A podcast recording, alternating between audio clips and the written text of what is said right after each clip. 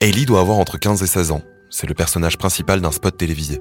Elle vit une vie normale pour son âge, elle va au lycée, regarde la télé avec ses parents, mais elle a l'air tout le temps déprimée. Elle dort mal, rechigne le matin avant d'aller en cours. Un jour, elle quitte même sa salle de classe précipitamment pour aller vomir aux toilettes. Ses parents sont désemparés. À la fin de cette vidéo, les spectateurs peuvent laisser leur numéro et regarder la même séquence encore une fois. Sauf que là, sur l'écran, on lit les SMS qu'Ailey reçoit toute la journée de la part de contacts anonymes. Ton corps est affreux. Stupide seule. Ta vie est finie. L'engrenage est en marche. Un jour, Hailey n'y tient plus. Elle finit par trouver une boîte de médicaments dans l'armoire à pharmacie et le spot s'achève à l'hôpital. Cette campagne diffusée massivement depuis quelques semaines s'appelle The Epidemic, l'épidémie en français. C'est une des dernières initiatives lancées aux États-Unis contre le harcèlement en ligne.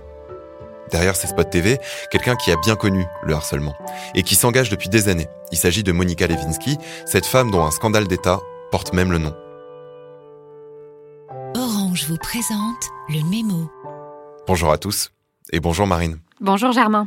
Bienvenue dans votre nouveau numéro du mémo. Aujourd'hui, on vous parle du phénomène du cyberharcèlement chez les jeunes. Marine, ce spot de Monica Lewinsky est éloquent, mais est-ce qu'il décrit une réalité? Oui, d'ailleurs, les SMS qu'on lit à l'écran sont des SMS qui ont vraiment été envoyés à des jeunes filles et qui leur ont pourri la vie. Des histoires de ce type, on en lit plein la presse, mais la plus fascinante, je l'ai lu dans Wired, c'est un site d'information américain expert dans le numérique. Et ça se passe où? Ça se passe à Belmont, dans le New Hampshire, au nord-est des États-Unis. Et tout commence en 2012, quand une détective enquête sur un inconnu. Il se fait appeler Seth Williams et il harcèle plusieurs jeunes filles du coin. Il leur demande constamment d'envoyer des photos dénudées qu'il envoie finalement à leurs camarades de classe, infiltre le compte Facebook de ses victimes pour les faire chanter. Finalement, c'est une assignation des services de messagerie qu'il utilise qui permet de retrouver sa trace. Et là, surprise, elles connaissent le harceleur. En fait, c'est un garçon un peu timide de leur lycée qui ne parlait pas à grand monde. La suite de l'article raconte les déboires judiciaires des victimes. Il faut sept ans et deux procès pour qu'il soit finalement incarcéré. Et ces victimes sont encore sous le choc. En fait, ça a touché des sujets très sensibles, notamment la sexualité. Oui, et puis euh, d'après le Pew Research Center, qui est un think tank américain, ce sont les jeunes filles qui sont les plus concernées par les phénomènes de harcèlement en lien avec ces sujets-là. Ça passe par des fausses rumeurs, l'envoi de photos à caractère sexuel sans qu'elles l'aient demandé, évidemment. Mais les garçons aussi sont parfois victimes de cyberharcèlement, non? Oui, tout autant que les filles. D'ailleurs, l'UNICEF a interrogé des jeunes dans 30 pays et un jeune sur trois a déjà été victime de cyberharcèlement. Un sur cinq dit même qu'il a raté l'école à cause de ça. Bon, il faut relativiser. C'est pas parce que son ado y a été confronté une fois qu'il va tomber en dépression. Ce qui fait la dangerosité, c'est surtout la répétition. En revanche, trois quarts d'entre eux disent que ça se passe surtout sur les réseaux sociaux. Justement, que font les réseaux sociaux pour lutter contre le cyberharcèlement? Bah, D'après une étude anglaise, c'est Instagram, le premier réseau sur lequel le cyberharcèlement fait le plus de mal. Euh, et le sujet est pris au sérieux, du coup, par l'entreprise. C'est ce qu'on lit dans le New York Times. Ils ont même réuni des focus group avec des jeunes, des parents, pour tenter, dans un premier temps, de définir concrètement ce qu'on entend par cyberharcèlement. Et ça, pour que les algorithmes d'intelligence artificielle puissent les reconnaître et les éliminer automatiquement. Et donc, qu'est-ce qu'on explique à la machine? Bah, C'est pas simple du tout. Imaginez, un couple d'adolescents se prend en photo et la poste sur Instagram avec la légende On aurait aimé que tu sois là, Amanda. Pas de problème, inoffensif même.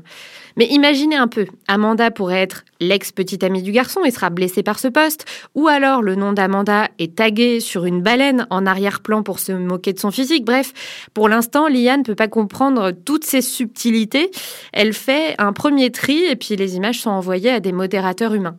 Le problème avec le cyberharcèlement, c'est que ça se produit souvent dans l'environnement très proche de l'adolescent, parfois dans sa classe. Oui, les experts expliquent que c'est ça, justement, qui crée un sentiment d'impasse absolue.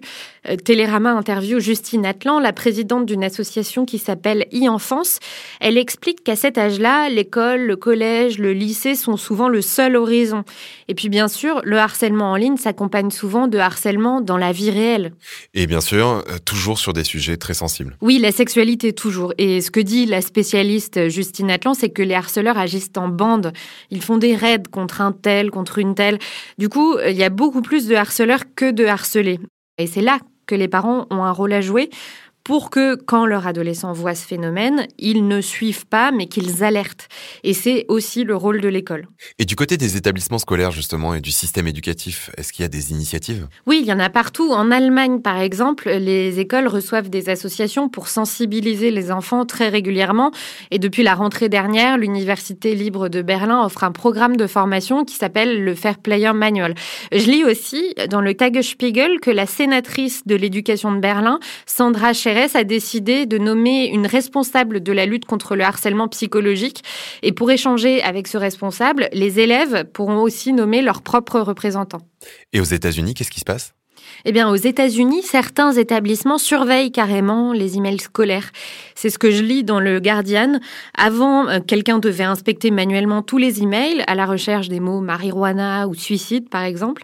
Eh bien, une start-up californienne a maintenant tout automatisé. Son logiciel s'appelle Bark et il envoie automatiquement des alertes à un responsable de l'établissement de jour comme de nuit. Et au-delà, c'est un phénomène plus massif. Le business de la surveillance, euh, et notamment des jeunes, sur tous les canaux, explose. Il représente près de 3 milliards de dollars par an. Et pour finir, qu'est-ce qu'on peut conseiller aux parents? J'ai lu des bons conseils dans le New York Times, justement, ce sont ceux du docteur Mildred Payton, qui est experte du cyberharcèlement. Elle rappelle que si les harcelés ont besoin d'aide, les harceleurs aussi, parce que ce genre de comportement révèle aussi une forme d'instabilité à prendre au sérieux. Ensuite, la première attitude à avoir, c'est de repérer les signes, augmentation ou baisse des activités en ligne, un air anxieux quand il se rend sur Internet ou des difficultés à se concentrer parce qu'il ne faut pas attendre des adolescents qu'ils aillent voir directement leurs parents quand ils sont témoins ou victimes de cyberharcèlement. Non, 60% ne parlent pas.